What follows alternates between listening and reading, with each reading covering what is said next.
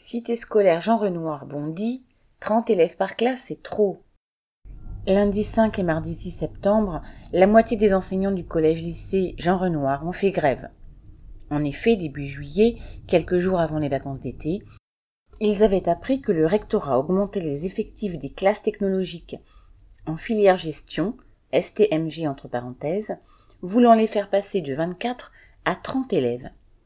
Les enseignants avaient alors dénoncé l'attaque et prévu d'en reparler à la rentrée si le seuil des 24 était dépassé. Cette annonce avait d'autant plus choqué et mis en colère que, grâce à une longue grève menée en 2014, les enseignants avaient conservé le seuil maximal de 24 élèves en filière technologique.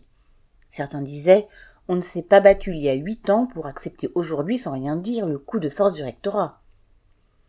Les grévistes réclament l'ouverture d'une cinquième classe de première STMG, ce qui permettrait de maintenir les classes à 24.